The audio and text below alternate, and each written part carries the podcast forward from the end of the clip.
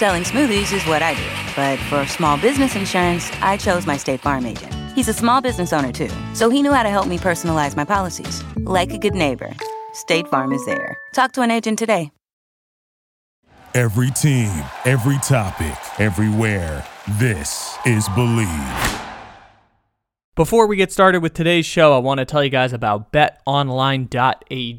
It's time for the sweetest 16 of March. Hope you guys didn't have Kansas or Purdue or Arizona going too far in your bracket. All of your odds, props, promos, and parlays for college basketball are available on BetOnline Sportsbook. You can use our promo code BLEAV50, that's B L E A V 50, to get a 50% welcome bonus on your first deposit with the link in the description to this episode. BetOnline, where the game starts.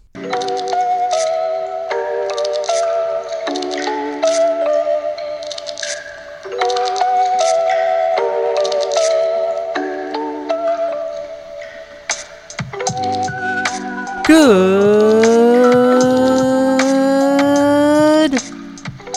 morning, good evening, good afternoon, or good night.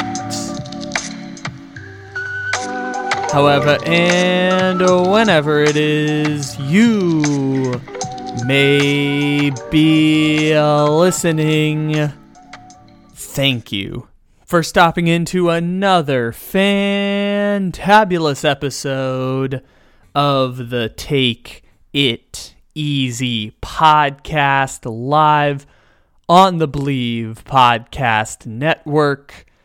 Except it isn't live because it is, as always, a podcast. Welcome, welcome, welcome, everybody. It is a fantabulous Thursday, March 23rd, according to my count. It may not be that according to your count, but we still appreciate you stopping in, however and whenever it is that you might be listening. Today on the show, we didn't have a guest. We didn't really have a topic to discuss, nothing timely going on in the world of sports that piqued our interest. And so today, I wanted to take a proactive approach and talk about a story that I have been ruminating on for a little while. I always enjoy talking about this topic. It is a topic that is personal to me and my journey in this sports talk space and wanting to bring voice to issues that really matter in the world of sports. And one of these issues that calls strongly to me is the sports culture in America and working to change sports culture in America to promote the inclusion, acceptance, and love of gay, lesbian, transgender, bisexual, queer, asexual, and plus, you know, LGBTQA QIA plus athletes in these spaces of sports culture in America because it's kind of atrocious. And it's something that I want to help carry the torch on and with this small little platform that we have, I like carrying the torch a little bit more when it comes to talking about these issues, promoting cultures of inclusivity, and moving the needle a little bit forward so that perhaps some LGBTQIA plus athlete will get an opportunity that they may not have had elsewhere in 10, 20, 30 years' time. And the reason I wanted to be proactive in this approach today is because very often when this topic comes up here on the podcast, it is because of what I term as quote unquote lazy homophobia or lazy conversations around LGBTQIA plus inclusion in sports. One example of that is last year when we talked about the Tampa Bay Rays Pride Night situation where five players in the bullpen for the Rays, one of whom was pitching the closeout championship game for Team USA yesterday. At the, just clicked in my head. I think his name is Jason Adam. Just clicked in my head when I saw him pitching at the World Baseball Classic. I was like, oh, wait, that's one of the players who refused to wear the Pride Night jersey for the Tampa Bay Rays. And when we talked about that story, the thing that I bemoaned is how it was what I call lazy homophobia because now you have to have a conversation about should you or should you not wear it when the conversation is ridiculous. Of course, you should wear it. You sign a contract, you will wear that jersey. And the Tampa Bay Rays made a greater problem out of it because they made it optional and facilitated a conversation when there is no conversation to be had around that. You wear the Pride Night jersey because it's ridiculous not to. And if you're going to stand on the point of religious righteousness, then at that point, you can put down in contract that you have to wear this jersey and you can null and void your major league contract because this is not a deal breaker for people. Supporting gay people and supporting transgender people is not a deal breaker for these people and their contracts. It is righteousness based on religious fallacy or this idea of moralism, whatever you want to point to. And so that's a conversation that often comes up when talking about this. And it's the lazy conversation around homophobia and around LGBTQIA plus rights. And if you want to take it a step deeper, the thing I always articulate is it's detracting from real conversations about how LGBTQIA youth have, for example, higher rates of homelessness than the general population, experience higher rates of depression and suicide than the general population. In many states across America right now, such as Tennessee, are being are actively having their rights taken away and in cases like Florida, thankfully there are courts that are intervening to prevent these homophobic laws that take away the rights of LGBTQIA plus people from going into effect, you're seeing in states all across a systematic dismantling of the rights of LGBTQIA plus people, and more specifically LGBTQIA plus youth in the context of youth sports. So these are broader conversations that should come up whenever we have the the quote unquote lazy homophobia conversation like that. The other time that we talk about this a lot is cases where we are talking about the Qatar World Cup and how in Qatar you have it illegal to be gay, illegal to be transgender, and the rights actively being like just the rights not existing within the country, and how that can become a mirror for what's happening in America, and injustice in that country can point to some of those same injustices here in America.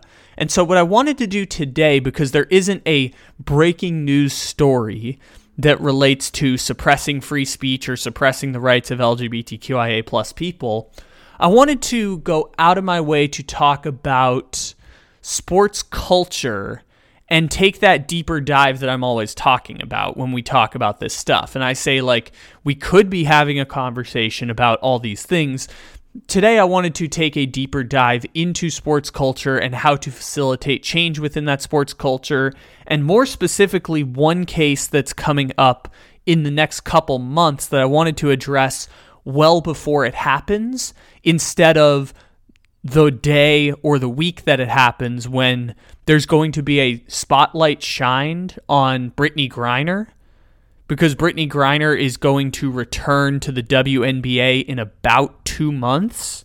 The first game for the Phoenix Mercury is May 19th. And there's still a good period of time in between. I just wanted to touch on that story now proactively instead of talking about it the week that it happens at the time when everyone else is going to talk about it because it's a really interesting case study as it relates to ideas uh, uh, con- additionally to like Brittney Griner now being an American hero and everything about the geopolitics of the Russian war and an athlete coming back after being detained for 11 months in a hostile foreign country. In addition to that, there's so many interesting storylines around this as it relates to gender identity and sexuality and the way that sports in America d- talk about these types of things and uh, foster environments that are inclusive, accepting, and loving for people of different gender identities and sexualities. And so we'll talk about that a little bit towards the end of this program because I think there's a really interesting talking point coming up over the next couple months around this. The first place I wanted to start is going a step further to talk about creating inclusive, accepting, and loving cultures, particularly in male sports in America. because as we've talked about before, there have only been one, or there's currently only one actively gay and actively out gay football player. There are currently zero actively gay out basketball players. There's uh, a couple minor league baseball players, nobody in the major leagues in baseball. In hockey, there are a handful of minor leaguers. Nobody currently in the NHL, as far as I'm aware, is publicly out. And in Major League Soccer, you have a couple of players who are publicly out and a couple of minor league slash college soccer players as well. It's an environment that clearly does not facilitate LGBTQ plus people from being publicly out in male sports. There are male athletes who are gay, transgender, or non gender conforming in all of male sports, and male sports culture does not permit them because there's an incredible, an incredible heteronormative standard around male sports, especially in America, because uh, there's data that's been uh, gathered around this. It's linked in the description of this episode. It was collected in 2020 that talks about how out of in all of America, in all the countries in the world, the United States finished dead last in terms of gender acceptance and gender identity, being publicly out, gender identity acceptance, sexuality acceptance within their professional sports leagues. The United States finished dead last in the entire country. Surprisingly enough, Canada ended up finishing number one on this data point. It was very interesting. And globally, you're seeing a, a global sports culture, when you come together, you're seeing greater amounts of progress, which makes me feel a little bit better about this issue as someone who always is yelling into the void about youth uh, about sports culture around LGBTQIA plus athletes. And youth sports culture is something that could facilitate to the the uh, to the college ranks and then to the professional ranks. That's usually how innovation and change works, is from youth levels up to the top. The problem is there's a systematic attack on LGBTQIA plus youth in sports going on right now as part of culture war politics, and that we don't know the, the ramifications of that that might be doing damage against the progress that's being had right now we just don't have the data points to point to it. But globally, when you zoom out outside of the US, there are data points that show that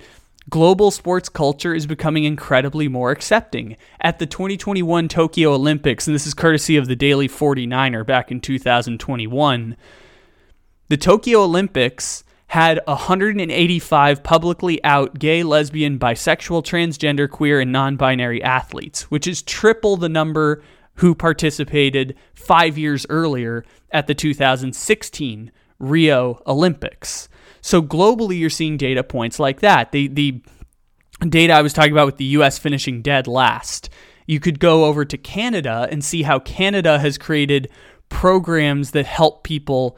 Uh, programs that help foster environments and cultures where people are more accepted and loved that then make it easier for them to come out on their own and be themselves because that trusting vulner- that vulnerability can be trusted among athletes. And even in America there are data points that talk about among athletes who have come out which is an incredibly small sample size in male sports even those who come out in male sports 95% reported either neutral or positive reactions of acceptance, inclusion, and love from their teammates. 95% reported that it was either neutral or a positive reaction to them coming out, which is great because the problem for years that created this heteronormative culture in sports, and specifically male sports, is this expectation of being antagonistic towards gay people. John Amaechi, who's a clinical psychologist, he used to play in the NBA. He was the first publicly out as gay basketball player after he retired. John Amaechi talked about how for years and years he would hear athletes talk in the locker rooms or on the bus or on the plane about how oh, would you rather your child be gay or your child be mentally, I'm not going to say the word, but be mentally disabled? And just all sorts of gross conversations around sports culture that promoted heteronormative behavior and led to those athletes who were gay or transgender or non gender conforming within sports not be as public, not being willing to trust their teammates with those vulnerabilities because of the antagonism. And so, fortunately, you're not seeing antagonism. The problem is the bare minimum is just to not be antagonistic. And it looks like we're finally getting closer to people are achieving the bare minimum when it comes to athletes being out. And I think the cultures that promote more athletes to come out and more athletes who uh, will at the youth levels and college levels then make it to the professional levels based on just the data points of sports should be no more or less uh, should have no more or less percentage of gay or out athletes than any other domain of life. That should not be the case. It is a cultural reason why there are fewer publicly out athletes than there are in, in sports. There are fewer publicly out athletes than there are in other professions or walks of life or other groups in America. And this is a specifically male sports point. The point that I wanted to move into now, as we're having the broader conversation, is around women's sports because in America, there's not a lot of great data points to work on to have a broader conversation around LGBTQIA plus athletes in male sports. There's just not enough male athletes who are out to have a broader conversation about cultural changes. I was reading an article that talked about how male sports is the uh, they, they had a great term for it that I wanted to share. Male sports is the quote unquote last closet to break down when it comes to cultural acceptance of gay and queer and uh, bisexual and non-binary people within male sports. It is the last closet that will be broken down in terms of making cultures that are accepting, inclusive, and loving of people of different sexual orientations, and gender identities. So, because we just don't have the data points when it comes to male sports in America, I wanted to talk about women's sports to have this broader conversation about gender identity and sexuality. Because in the WNBA and in women's soccer and in other major women's sports, over the past decade, there has been an interesting development in terms of the cultural changes in women's sports and the acceptance, inclusion, and love of people who are, have different sexual ident- uh, sexual orientations and gender identities. And there's a bunch of cultural reasons for why this is the case. The first foundational point is for some reason people are more okay with lesbians than with gay people, just as a broad cultural undertone. And there's data points to back this up. Many of them are linked in the description to this episode. There's just a broader cultural acceptance in America of two women dating, having a sexual relationship than there is with two men. The other part of this culturally is that women's sports don't get the media coverage of male sports. And one of the articles that I've cited here, it's from SB Nation, the Swish Appeal account, which is a, a women's basketball SB Nation page. They talked about in 2020 how when Michael Sam came out publicly, it was front page news all over the place leading up to the 2014 NFL draft. And around the same time, Brittney Griner, who was the college player of the year, won a national championship at Baylor, number one pick in the WNBA draft, right after being drafted, Brittney Griner came out in an interview and it wasn't front page headlines because the point of the interview was not to be publicly out. It was not Brittney Griner's tell all about her sexuality. It was just something that happened to be mentioned in the story.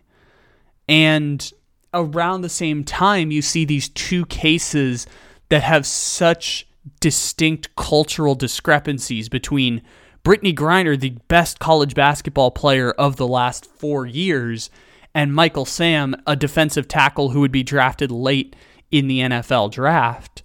You see these two discrepancies between male and female, these case studies between male and female sports, and the female sports just doesn't get the, the type of coverage as male sports, which is not a surprise to anyone. It's just a grim reality that has the unintended consequence of making it easier women, females, or non binary athletes who happen to be born female. And it's a grim reason for that to happen. A bad situation led to an unintended positive consequence. And the third reasoning behind this, particularly as it relates to the WNBA, is the WNBA realized that they could make money by marketing to LGBTQ plus fans. And so the WNBA began a campaign of marketing their sport to people of different gender identities and sexual orientations. And there was a bit of a growing period. If you know the history of the WNBA between like 2013 and 2020, there was an interesting growing period where they wanted to have pride campaigns and they wanted to advertise the sport to people of different gender orientations and identities. They didn't want to emphasize that the players themselves were of different sexual orientations and gender identities.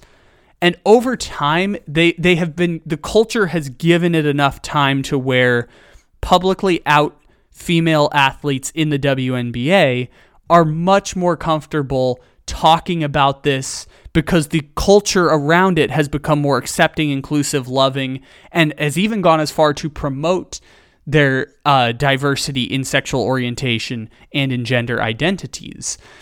And so you get to this place where, after a decade, we're now in 2023, you have in women's soccer and women's basketball, which are the two largest sports in terms of monetary value in the United States, and the sports with which the best female athletes often end up participating in, you're seeing a more inclusive, more accepting, and more loving, diverse group of gender identities and sexual orientations than has previously existed in male sports because the cultures are so distinct in that sport for all of the reasons that we have outlined earlier than this or, or you know, we outlined over the last 10 minutes or so.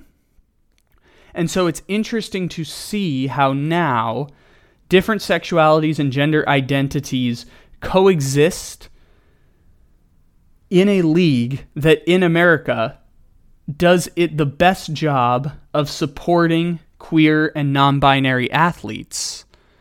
And this leads into the conversation about Brittney Griner because in two months, Brittney Griner is going to return to the WNBA. For those who don't know, as a quick summary, Brittney Griner was detained for having vape cartridges in Russia, where she was playing during the off season. Brittney Griner ended up getting nine and a half years in a Russian penal colony and was essentially considered a prisoner of war at this point. The government of the United States negotiated a prisoner swap for Brittney Griner and she was able to come home after over 300 days in a Russian penal colony. And Brittney Griner has now become revered as a hero. Regardless of whether the reasons for why Brittney Griner is now revered as a hero in a way that has not existed because there really is no precedent for a situation like this a famous female basketball player being detained as a prisoner of war in the middle of a Russian and Ukrainian war that has been a hot button topic in America going back to February of 2022. And so Brittney Griner returned home and is going to play for the Phoenix Mercury in the 2023 season. The last time we saw Brittney Griner, she finished second for the WNBA MVP, and she also left the bubble early in 2020 to deal with her mental health and well-being and had seeked out treatment during the offseason after leaving the bubble. And Brittney Griner, you, you put all of that together and you have Brittney Griner, a star women's basketball player, prisoner of war, returning home and is going to play in the sport, and that's going to generate a gigantic amount of media coverage during the week that she makes her return because people are interested in this unprecedented situation. How does this star of sport in America, now revered as a hero, return to the sport? And what's so unique about this situation is this is one of the first instances not only of an athlete returning to the court or returning to the field of play after being a prisoner of war it is the first case I can think of in which a black lesbian non-gender conforming woman is now revered as a hero within American society You can come to me with some examples that I'm not thinking of because I'm just too young to experience it. I cannot find a case in my mind of a black, lesbian, non gender conforming woman being revered as a hero in America. And not just being revered as a hero among a subsection of America, being almost universally revered as a hero within America by people who are at the very least not antagonistic towards women or gay people or black people. You just don't see this happening. And so, what's so unique about this is I expect there will be lots of people with their eyes on this situation from all walks of life because there is intrigue around this unprecedented situation in sport. And Brittney Griner is probably not the person with being the figure to carry this burden.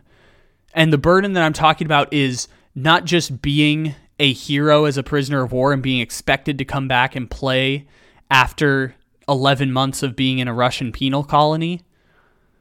It's expecting to come back and now being someone in the public eye as a hero with the scrutiny of being black, lesbian, non gender conforming, and a woman in American society, in which all four of those things would make you not the majority or not as revered within the majority. We're talking about issues of race, gender identity, sexual orientation. And Brittney Griner doesn't check the boxes of things that are usually revered in American society. And yet, here we are people who under normal circumstances would not revere this person will because of the spent 11 months as a prisoner of war in a Russian penal colony. And because of the polarization of the war, people might pay attention to WNBA basketball in a way that didn't exist before out of intrigue and curiosity, not out of judgment, not out of any sort of resentment or whatever the reasons may be that people who didn't previously turn into the WNBA will now turn into the WNBA. Out of genuine intrigue and curiosity, people are going to want to see how Brittney Griner returns from uh, 11 months in a Russian penal colony to play professional basketball. And when you have people interested and curious for the first time in, say, sport or any sort of topic like this, where we're talking about issues of gender identity, sexual orientation, race, when you have people curious and interested for the first time, you have an opportunity to effectuate real change on an individual level. Because when people are finally willing to put down their preconceived notions, their stereotypes, the the stances that aren't deal breakers for them like racism, homophobia and sexism, which, as basically part of the Republican Party or part of a group of pe- a community that you live in or a community that you associate with, yeah, you might not be the biggest fan of these things, but they're also not deal breakers from breaking off in, from the community. When you live in these spaces and you live in when you put down your preconceived notions and you put down your stereotypes and you put down the things that you feel aren't are not great but also aren't deal breakers in terms of sticking with your community you have a chance to effectuate real change and real positive real positive change on an individual level which is something I try to do with this small little platform that I have. I know I'm not changing the world, but we can effectuate change on small levels with this platform that we have. And as this platform grows, we'll hopefully get to continue to talk about these issues that are really concerning about sexual orientation, gender identity, race in sports, and these cultural changes that we can effectuate that will make a more positive, inclusive, loving, and diverse environment for sports going forward and make this weird little community that we all have a little bit better than when we left it. So when you have this opportunity to effectuate change on an individual level, you have a responsibility to do right by the people who you have a responsibility to do the right thing morally and the responsibility to do the right thing in promoting the incredible stories of these incredibly diverse people who are subjugated because you are part of the minority and people who are in the majority being white, straight, male, cisgender, Christian, people in the majority are listening to you in a way that they would not have ordinarily because the connecting point is war criminal or sorry, war prisoner, war criminal in the eyes of Russia, prisoner of war returning home and trying to play professional sports for the first time. And so around this Griner situation, there's a chance to effectuate real meaningful change by having important dialogue around gender orientation, or sorry, sexual orientation and gender identity, and Brittney Griner. And Brittney Griner is not the person who should be carrying that that mantle going forward, because again, Brittney Griner has dealt with seeking mental health treatment prior to 2021 coming out of the WNBA bubble. Brittney Griner is a person who spent 11 months in a Russian penal colony. So if she was seeking out mental health treatment prior to being stuck in a Russian penal colony, there's probably a lot weighing on her as that as the return home happens and also you have to build up your body back to being a high level professional athlete while also now being revered as an American hero. And that's some, it's not Brittney Griner's responsibility to be the person to effectuate change. Far too often we put have this idea that the people who are burdened or in the minority have to be the people to then effectuate change when the problem is the majority. The problem is the people in the majority, and you have individuals who will be giving intrigue and curiosity to this case for the first time, or, or in a way that they previously didn't, because of the connecting point to Brittney Griner. And so Griner may not be the person to take this on as being the figurehead. And so this is where people who are in media should be actively talking about this in the way that we are in talking about gender identity and sexual orientation and about how Brittney Griner is someone who doesn't conform to gender normative standards is also someone who is whose sexual orientation identifies as lesbian and has been publicly out for her entire career when she was returning from the Russian penal colony news outlets and people were very comfortable talking about her partner and girlfriend which was a good step. I think just normalizing the conversation around that and not making it the focal point is part of changing the culture in a broader sense. And so it's on the job of people being responsible in this sense to bring these issues to the forefront. Even if it's not the immediate focal point of Brittney Griner's returning, you have a chance to effectuate change by talking about how, hey, this hero does not look like the majority, does not have the same sexual orientation as the majority, identifies as a woman as a woman, but also identifies with the non-gender conformity of a woman in sports or in American society. And having that person be revered as a hero is something that will help facilitate conversation and facilitate growth potentially for people like this. And there's only so much I can do without having a direct conversation with people. If you're interested in this type of stuff, you can always reach out to me on my social medias. There's links in the description of this episode for all of our contact information. You can always reach out. We can talk more about this stuff because a lot of this is just me talking into a void. And so what's interesting about this is that Griner's not going to be the person to, for that, but this is where media outlets can be responsible. This is where her fellow WNBA players, particularly WNBA players who are not uh, potentially not gender uh, non-gender conforming, or I guess are gender conforming in this case, or are straight or are white in many of these cases are talking about this, where many of the men who cover the WNBA and people in positions of power can talk about this. Bringing it to the forefront is going to be an opportunity to break down heteronormative barriers for individuals and effectuate change for the first time. There is a unique opportunity because of Brittney Griner's story and Brittney Griner's situation. Changing the culture and breaking down heteronormative standards will involve talking about how, with more people coming to the forefront, Brittney Griner's a hero, but not only is Brittney Griner a hero, Brittney Griner is a black, lesbian, non gender conforming woman who is a hero. And like I said, I can't find many cases like that. And I can't find many cases where a person like Brittney Griner is going to be revered as a hero when she makes her comeback to the sport.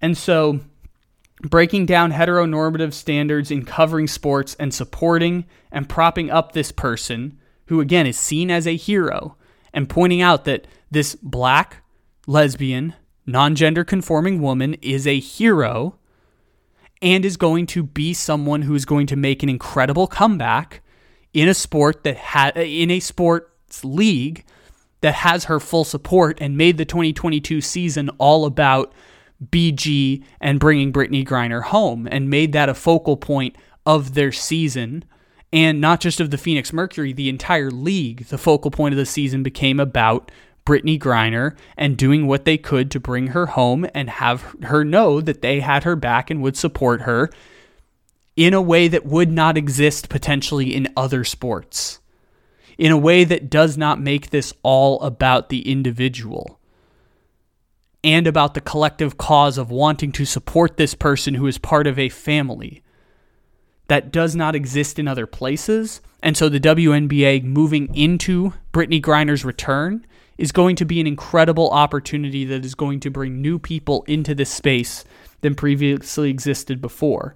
And so talk breaking down heteronormative standards in the way that we cover sports and review and talk about Brittney Griner as a hero is going to be a small opportunity to effectuate some level of change foster a level of diver and change the culture, foster a level of understanding on an individual level. Because, like I said earlier, there will be people whose connecting point to this story is the war in Ukraine, Brittney Griner being a prisoner of war who returns to America a hero and is revered as a hero in a, a way that is unique and based on Brittney Griner's story is unique to all of American society, if not professional sports. There are going to be people paying attention with intrigue in a way that did not exist before, and there will be a continued opportunity to facilitate growth and change as it relates to the way that we talk about the cultures of gender identity and sexual orientation within sports.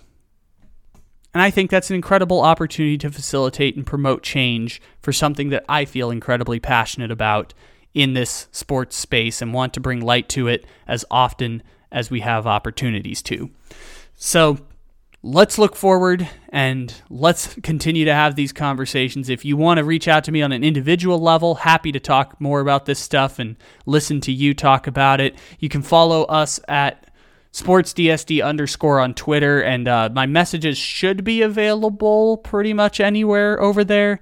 If not, you can shoot me an email or reach out on Instagram or wherever else if you do find or uh, do have intrigue in talking more about this case. So, if you're curious and interested, love to facilitate conversation with listeners of the show because you are the ones who continue to support our dreams. And part of our dreams are talking about issues like this and bringing attention to issues like this in a way that is unique and I hope will not be as unique as we move forward and people talk about gender identity and sexual orientation in sports and sports culture. Thank you for stopping in, everybody. I hope you all have a fantabulous rest of your day. We will talk to you again tomorrow. And in the meantime, take it easy. Okay, here's how Miro works. See, it's amazing. What's everyone doing at David's desk? Ever since marketing started using Miro's collaborative online whiteboard, he thinks all our other teams should sign up. Why? He says Miro's making his meetings disappear. And if every team gets on it, that means even less meetings. They're using Miro for brainstorms, mind maps, customer research. So, could we use Miro instead of having another 100 meetings for every round of feedback? Yep. You can comment, react to ideas, even leave a recording on the board. And what about presentations? There are Miro templates for that. How do you know so much about Miro? I've actually been using it all along. I just used a Miro board to plan the best vacation. Okay, I'm on board. See how Miro users save up to 80 hours every year by meeting less and doing more. Get on board at Miro.com with three boards free forever. That's M I R O.com.